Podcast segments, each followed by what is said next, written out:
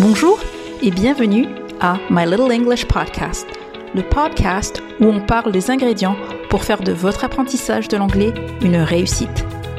Chaque semaine, je vous aide à réduire l'écart entre la théorie et la pratique et je vous accompagne pour faire vivre votre anglais de façon efficace et pratique.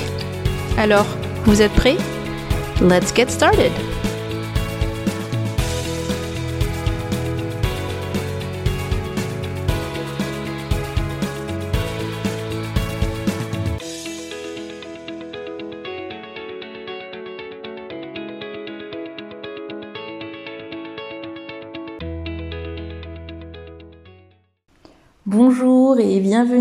À ce cinquième épisode de My Little English Podcast. Et je voulais commencer cet épisode en remerciant toutes les personnes qui m'écoutent euh, parce que je vois que mon audience euh, grandit petit à petit et ça fait très plaisir tout simplement parce que ça signifie que ce que je vous dis vous parle, résonne chez vous et j'espère euh, vous est utile pour pouvoir communiquer en anglais. Alors aujourd'hui, je vais vous donner quelques astuces pour améliorer euh, la prononciation en anglais. Et donc avant toute chose, je voulais clarifier un point euh, qui est que la prononciation et l'accent sont deux choses différentes. Parce qu'en fait, un accent peut être euh, français, italien, ça peut être un, accent euh, euh, méridional ou, euh, ou du nord, mais c'est aussi au sein de la grande famille des langues donc anglo-saxonnes, il y a l'américain, anglais, australien, irlandais et avec toutes les nuances qu'il peut y avoir au sein même de ces accents nationaux. Donc si vous pensez par exemple à l'accent américain, en réalité euh, il y a l'accent new-yorkais, il y a l'accent texan, euh, au Royaume-Uni il va y avoir euh, l'accent londonien ou mancunien de Manchester donc. Donc en réalité peu importe ton accent, à moins que tu tiens vraiment à passer pour un natif lorsque tu voyages dans un pays anglo-saxon. Euh, l'essentiel, c'est d'avoir une bonne prononciation, c'est-à-dire d'avoir une bonne façon d'articuler les sons propres à la langue anglaise euh, afin de te faire comprendre et donc d'avoir une bonne intelligibilité euh, sur les mots que tu vas prononcer. Je rappelle quand même que l'anglais ne se prononce pas comme il s'écrit et donc, par exemple, euh, en anglais américain, on a quand même 24 euh, consonnes sons, on a 10 euh, voyelles simples et on a quand même 5 voyelles diphtongues. Donc, ça fait quand même pas mal de sons à retenir, combiner pour pouvoir former des mots qui ont donc une bonne prononciation et une bonne intelligibilité auprès de nos interlocuteurs.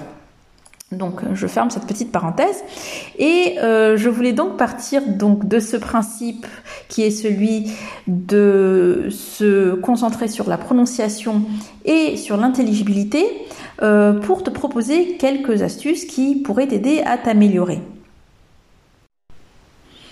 Et donc une première chose qui peut paraître évidente mais qui n'est pas suffisamment évoquée, de façon explicite en tout cas, c'est que l'anglais, donc comme je viens de le dire, a des sons euh, donc qui ne se prononcent déjà pas euh, comme euh, ils s'écrivent, mais en plus, ce sont des sons qui lui sont propres et qui, évidemment, comme entre toutes les langues, diffèrent des sons français.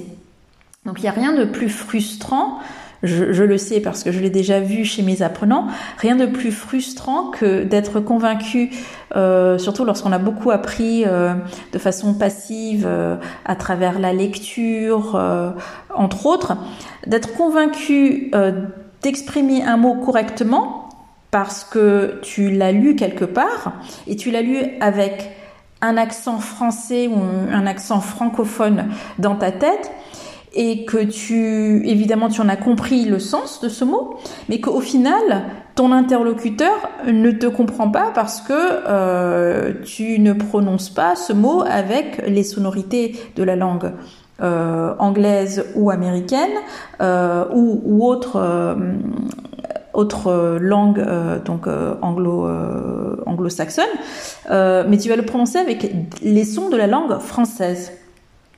Donc le premier conseil peut-être que je donnerai après ce premier constat, c'est de te familiariser avec les sons de la langue anglaise.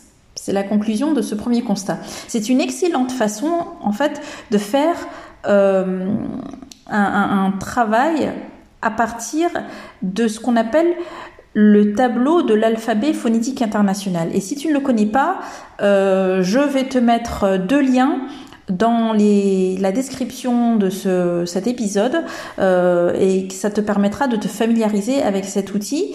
Et l'intérêt d'avoir un outil comme ça, euh, c'est d'avoir déjà un outil qui va être interactif et qui va te permettre donc d'écouter des mots qui contiennent certains sons propres à l'anglais et de t'entraîner à les reproduire. C'est-à-dire que euh, quand tu as le, euh, par exemple, la lettre I, euh, la lettre I, donc the letter I. Tu peux le prononcer high, mais tu peux aussi le prononcer hit. Donc tu as un, un, high I ou un E. et donc tu, peux avoir des sons différents à partir de la même lettre. J'ai pris l'exemple de cette lettre-là, mais comme je, l'ai déjà dit, il y a tellement de sons consonnes, sons voyelles et diphtongues euh, que tu peux entendre. Et, quand je dis son consonne, son voyelle et son diphtongue, c'est-à-dire que une même lettre peut euh, renfermer à l'intérieur d'elle-même plusieurs sons. Donc c'est là où la, on va dire le, piège, la difficulté peut euh, se loger.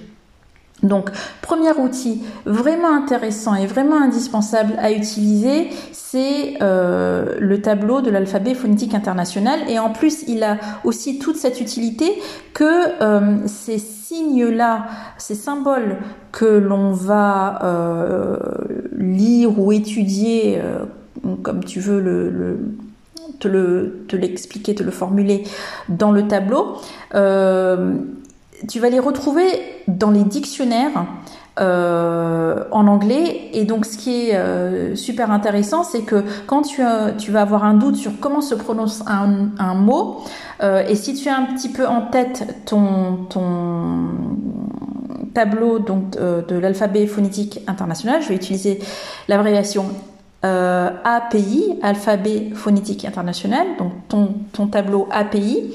Euh, si tu connais un petit peu les, les symboles et la, phonétique associée, tu vas pouvoir lire, euh, déchiffrer les sons de ce mot en le lisant dans un dictionnaire. Donc outil super intéressant. Le deuxième conseil en lien avec le précédent que je peux donner, c'est celui de pratiquer l'écoute active en anglais, c'est-à-dire écouter le son des mots, le rythme des phrases, les intonations liées au type de phrase ou même à l'émotion exprimée. Euh, alors ça, c'est l'écoute active, ça, ça, ça, peut plaire, ça plaît, parce que c'est en général, ça peut être couplé, ça peut être euh, utilisé en complément justement d'une activité euh, passive. Euh, par exemple, tu vas écouter donc euh, un podcast en anglais ou tu vas euh, regarder une émission télé. donc dans, dans, une écoute passive, tu vas te contenter d'écouter et de juste recevoir les informations, essayer de déchiffrer, d'avoir ce petit arrière bruit en arrière-fond, j'ose dire, euh, de, de, de, cette sonorité en anglais, pendant que tu es peut-être en train de faire une, autre activité d'ailleurs, peut-être que tu as une émission euh, euh, sur Netflix ou un podcast euh, sur euh, la cuisine pendant que tu es en train de cuisiner ou pendant que tu es en train de faire autre chose. Et donc là, tu vas être en, en, en écoute euh, passive. Et la pratique active, c'est de prendre cette, cette, ce support audio et donc d'écouter le son des mots, comme je dis, le rythme des phrases, euh, parce que en fait tout ça, ça va euh, te permettre d'améliorer ta prononciation. Alors ce qui est euh, super aussi avec ce type de support, c'est que déjà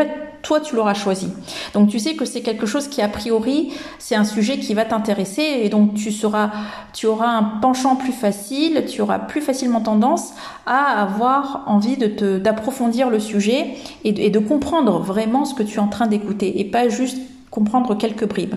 Euh, donc, en, utilisant un support dont le sujet t'intéresse réellement, tu vas euh, pouvoir améliorer donc ta prononciation euh, et, exprimer t'exprimer dans un, anglais authentique puisque tu tu auras vraiment prêté attention au son des mots et, et lorsque tu associes en fait par exemple le son des mots avec euh, sur un, une émission sur Netflix, tu mets les, les sous-titres. Alors je dis Netflix, mais tout ce qui est euh, streaming qui permet d'avoir euh, le, télétexte et d'avoir les sous-titres en VO, euh, ça te permet d'associer le mot qui est prononcé avec la lecture du, mot. Et donc il faut pas prendre les tout ce qui est sous-titrage, comment dire, un petit peu euh, autogénéré ou qui a été trop travaillé en studio parce que parfois les ces sous-titres-là sont c'est plutôt de la traduction pour euh, restituer l'idée principale de ce que ce qui est dit par euh, l'interlocuteur. Il faut vraiment que le, sous-titre ou, ou le télétexte soit une reproduction fidèle de ce que dit la personne. Donc il n'y a rien de mieux en fait pour euh, améliorer sa prononciation et, s'exprimer dans un anglais authentique euh, que d'utiliser ce type de support. Et il ne faut pas oublier qu'une langue véhicule justement toute une culture et, une façon d'être au monde et pas simplement des mots ou, euh, ou des phrases. Avec les podcasts, ce que tu peux aussi faire, c'est par exemple, tu, tu, écoutes des podcasts qui te proposent euh, déjà la transcription, euh, et ça, tu peux en trouver plein sur euh, les auprès des distributeurs euh, de podcasts, les diffuseurs de podcasts, euh, comme euh, celui sur lequel tu es en train de m'écouter en ce moment. Alors, donc, tu, tu fais une écoute de, ton support audio, tu fais une première écoute simple sans lire la transcription. Là, je te donne la méthode pour justement travailler ta prononciation à partir de ce type de support. Tu fais une première écoute simple sans lire la transcription. D'accord? Donc là, tu vas être euh, dans cette écoute, on va dire, à moitié passive, à moitié active. Mais ton but, ça va être de te familiariser avec la prononciation des mots et ce dont je te parlais précédemment, le rythme, la mélodie des phrases. Juste te, te familiariser avec cet environnement sonore et la mélodie de la langue. Et puis ensuite, tu vas te repasser cette même piste audio, mais cette fois-ci en lisant la transcription et en prêtant attention donc à l'écriture des mots et, au sens des phrases. Si tu es quelqu'un qui par exemple arrive à, comprendre, euh, arrive à comprendre et à peut parfois avoir du mal à, produire. Ça, arrive, ça souvent aussi, euh, que j'ai des apprenants qui, comprennent euh, très bien, parce qu'ils ont beaucoup été en position d'apprentissage euh, passif ou semi-passif, donc écouter, comprendre, vraiment vouloir comprendre, mais qui n'osent pas encore s'exprimer. Et donc là, en fait, quand tu es dans cette posture où tu vas écouter, en te repassant donc cette piste audio, avoir déjà, après avoir déjà fait le premier travail de l'écoute simple, tu te repasses ta piste audio en lisant la transcription. Tu en connais déjà un petit peu le, sens général de, ton, de ta piste audio. Donc ce que tu vas rechercher maintenant, c'est ah tiens, ah, pourquoi ce, ce moment-là il y a eu telle intonation? Quelle était la phrase dite? Quel était le sens derrière la phrase? Et puis aussi des mots que peut-être tu ne connais pas ou que tu penses ne pas connaître à l'écoute et que tu vas découvrir ou redécouvrir euh, en lisant la, transcription. Et donc le but en fait de cette euh, activité, c'est de corriger l'écart entre la prononciation que tu pensais donner à un mot lorsque tu le lisais et sa prononciation réelle. Alors le conseil suivant que j'ai va s'adresser, alors s'adresse à, toute personne qui veut améliorer sa prononciation et son intelligibilité, mais c'est pas la chose sur laquelle je mets le focus et sur lequel euh, je vais j'insisterai je, lorsqu'on est en début d'apprentissage, lorsqu'on est à un niveau débutant ou, intermédiaire, euh, enfin débutant, pré-intermédiaire, intermédiaire, euh, parce qu'on a déjà tellement d'autres choses à, apprendre, à assimiler et à essayer de produire.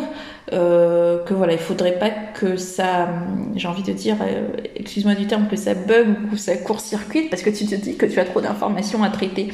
Mais si tu, une fois que tu as réussi à travailler ce côté prononciation, intelligibilité avec euh, donc ta façon de parler, ton accent à toi. Si tu as envie, je dis bien si tu as envie de viser un peu plus haut euh, en termes d'accent natif, parce que ça c'est aussi une préoccupation qui revient souvent, c'est je n'arrive pas à parler comme un natif. Et moi j'ai souvent envie de dire mais pardon, excuse-moi du terme, mais on s'en fiche en fait que tu n'aies pas un accent natif. Le but n'est pas d'avoir un accent natif, à moins que tu cherches à obtenir euh, une green card aux, États-Unis ou, t'installer de façon permanente dans un pays euh, anglo-saxon. mais, mais sinon, l'accent natif, et puis même si, si, si c'était ton objectif, bon, je, ne suis pas passée par euh, ces, procédures-là, mais je ne pense pas que le problème sera de juger si tu as un accent euh, américain ou australien ou euh, euh du, anglais. On va d'abord déjà vérifier, et c'est ce que ce qui est intéressant en fait en premier lieu lorsque tu veux euh, communiquer, c'est, comme je le dis encore et encore, désolé je me répète, mais c'est d'avoir une prononciation et une intelligibilité accessible à ton interlocuteur. C'est-à-dire que que tu parles à un anglophone euh, qui euh, en Inde, que tu parles à un anglophone en Australie, que tu parles à un anglophone en Afrique du Sud, que tu parles à un anglophone euh, en Amérique du Sud, et je dis bien anglophone, je dis pas quelqu'un dont la langue maternelle est l'anglais, parce que tu peux être anglophone évidemment, bilingue, de, si tu es bilingue espagnol-anglais, ou si tu es tu as un niveau euh, avancé euh, français et anglais, tu, es anglophone sans, sans, aucun problème. Donc le but, c'est que où que tu sois, ton anglais soit compréhensible et intelligible par tous tes interlocuteurs anglophones, puisque ça sera la langue de communication entre vous. Mais je reviens donc sur euh, mon propos de départ, c'est que si tu es tu, as vraiment cet objectif après avoir passé ces étapes-là, qui est de d'adopter un accent particulier, il y a une technique qui peut être utilisée qui est celle qu'on appelle euh, shadowing. Et euh, la technique shadowing est euh, la suivante. je te la découpe en trois étapes. C'est donc déjà shadowing, en quoi ça consiste? C'est en fait, ça vient du mot shadow qui veut dire ombre en anglais, et en fait euh, si je, devais le rapprocher d'une expression en français, c'est marcher dans l'ombre de, l'autre, euh, c'est-à-dire rester dans, euh, dans l'ombre de l'autre, suivre l'ombre de l'autre. Et donc ici, ça serait l'ombre, on va dire, linguistique. Et donc ça, ça se découperait en trois étapes. C'est, tu vas donc écouter euh, une piste audio en anglais, ça va encore être euh, évidemment ton, ton, support de départ, euh, idéalement avec la transcription encore une fois. D'ailleurs, c'est, je te conseille de, encore une fois d'utiliser un support audio euh, pour lequel la transcription a déjà été créée. Comme ça, tu n'as pas besoin de, de te casser la tête à faire ce travail supplémentaire. Donc, une piste audio avec une transcription audio déjà existante. Et ce que tu fais, c'est que première étape, euh, tu écoutes en lisant, c'est-à-dire tu écoutes et tu lis à voix haute. D'accord? Sachant que euh, tu, auras, tu peux, même d'ailleurs en travail préliminaire, déjà écouter la piste pour te familiariser un peu avec le, le thème et avec le, le comment dire la prononciation, les intonations, le ton utilisé dans la piste audio. Voilà, tu te, fais un premier aperçu. Et ensuite, donc, tu vas écouter et lire en même temps. Ça va te, mettre directement dans l'ombre euh, vocale, linguistique de la personne qui est en train de parler. Et l'idée, c'est de voir s'il y a un, décalage, quel est le décalage entre la façon de parler de l'interlocuteur euh, anglophone, de la personne qui parle en anglais, et euh, toi-même. Et la deuxième étape, si tu vas réécouter la piste et tu vas imiter la personne. Là, ton but est vraiment intentionnel, c'est d'imiter, mais tu vas quand même te faciliter la tâche en morcelant euh, la piste et en imitant. Donc, tu écoutes, tu imites, tu écoutes, tu imites. Et donc, l'idée, c'est de ne pas partir sur une piste qui fait 4 minutes, évidemment, enfin, quelque chose, ou une piste à rallonge. Essaye de choisir une piste qui fait... Euh, allez, 2, 3 minutes, 3 minutes 30, et encore même là, c'est déjà long, parce que l'idée, c'est que tu écoutes, allez, 15-20 secondes, pause, tu répètes juste derrière. 15-20 secondes, pause, tu, tu répètes et tu imites. C'est pas juste répéter, c'est vraiment imiter. Euh, avec tout ce que cela peut euh, sous-entendre et induire derrière euh, la prononciation, le ton. Euh, et ça, c'est intéressant aussi sur des lettres spécifiques que tu as du mal à, prononcer. Euh, moi, je, je, conseille aussi à cette deuxième étape de ne pas hésiter à faire dans la caricature, hein, parce que c'est souvent nous, on a l'impression que c'est de la caricature. Enfin, tu peux avoir de l'impression. Enfin, je dis nous dans le sens où quand on essaie d'imiter quelqu'un, on a l'impression d'être dans la caricature, alors qu'en fait, euh, c'est ce qui permet d'être dans le juste ton pour euh, ressembler à, l'autre. Donc, écoute, pause, imiter. Écoute, pause, imiter toujours donc avec ton support, euh, ta, transcription. Et puis quand tu te seras suffisamment familier avec familiarisé pardon, avec cette, euh, cette piste-là, euh, le but, ce sera d'écouter et répéter en même temps avec ou sans support de, de, la transcription. Idéalement sans, euh, mais c'est d'écouter et répéter en même temps. Le but n'est pas de ressembler ou de te faire habiter par la personnalité de la personne qui est en train de parler. Le but, c'est de te rendre compte que, tiens, quand euh, je veux exprimer de l'ironie euh, dans tel pays, euh, par exemple en français, lorsque je vais exprimer de l'ironie, je vais utiliser un exemple, je vais dire, ouais, c'est ça. Tu, tu, tu, veux bien me faire rire, ouais, c'est ça. Alors qu'en anglais, le ton peut être tout autre. Yeah, that's right. Mm-hmm. Yeah, right, of course. Donc, il y a des intonations différentes sur, euh, comment dire, des, des, mots différents et sur des, des, des, sentiments différents en fonction des pays. On, on a, on...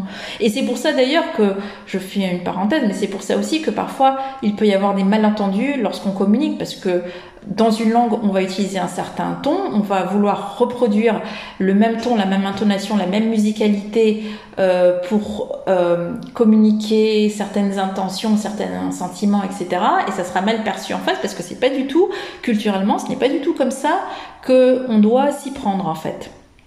Donc, je reviens sur euh, ce conseil autour de la technique du shadowing.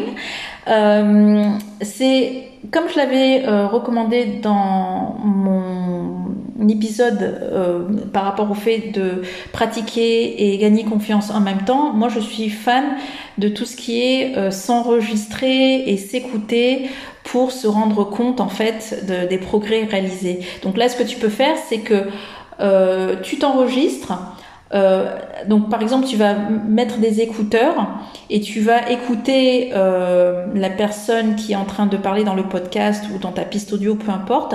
Tu l'écoutes parler et à côté de ça, tu as idéalement un autre appareil dans lequel tu peux euh, répéter et parler sans forcément t'entendre parler. C'est intéressant. Si tu parles et ensuite euh, à la fin de cet exercice, tu t'écoutes et tu, compares avec la version originale. Donc, de toute façon, le secret pour atteindre ton objectif de prononciation en anglais, il va rester le même euh, tout au long, ça sera t'entraîner régulièrement. Donc, le dernier conseil que je peux te donner, c'est quelle que soit l'approche euh, par laquelle tu, vas passer pour améliorer ta prononciation, que ce soit le tableau euh, donc de l'API, que ce soit shadowing, que ce soit la pratique de l'écoute active. L'idée, ça reste de s'entraîner régulièrement et de le panacher avec d'autres activités euh, qui te plaisent en anglais pour évidemment pouvoir progresser. J'espère que cet épisode t'aura été utile pour réfléchir et, obtenir des, conseils et des astuces sur comment euh, améliorer ta prononciation en anglais. Moi, tout ce que je, veux te dire, c'est décomplexe-toi de ton accent et, entraîne-toi à parler et à te faire comprendre euh, et à être intelligible. Dis-toi que avoir un accent euh, n'a jamais été un frein à la réussite. Euh, j'ai envie de dire d'un non anglophone dans le monde anglophone. Tu regardes Jack Ma, Arnold Schwarzenegger, euh, toutes les, tous les comédiens euh, hispanophones, Penelope Cruz, euh, Antonio Banderas, Salma Hayek, enfin tous des acteurs qui au départ n'avaient pas l'anglais comme langue maternelle, acteurs, je, je mais, mais hommes d'affaires aussi, euh, et, personnalités publiques qui n'avaient pas anglais comme première langue et qui, à force de, travail, de volonté et de, de persévérance, euh, ont, réussi à se faire euh, une petite place dans les milieux anglophones. Donc moi je vous je t'invite vraiment à, donner vie à tes idées et, à prendre plaisir à communiquer euh, en anglais avec tes interlocuteurs parce que euh, là où il n'y a pas de plaisir, je dis, euh, il n'y a pas de réussite. Voilà. Sur ces paroles, je te remercie de m'avoir écouté jusqu'au bout et je te rappelle que tu peux t'abonner à ma newsletter. le lien est dans la description et n'hésite pas à me faire part de tes commentaires pour voilà que je puisse euh, savoir si tout cela te parle ou pas. Je te remercie et je te dis à très bientôt.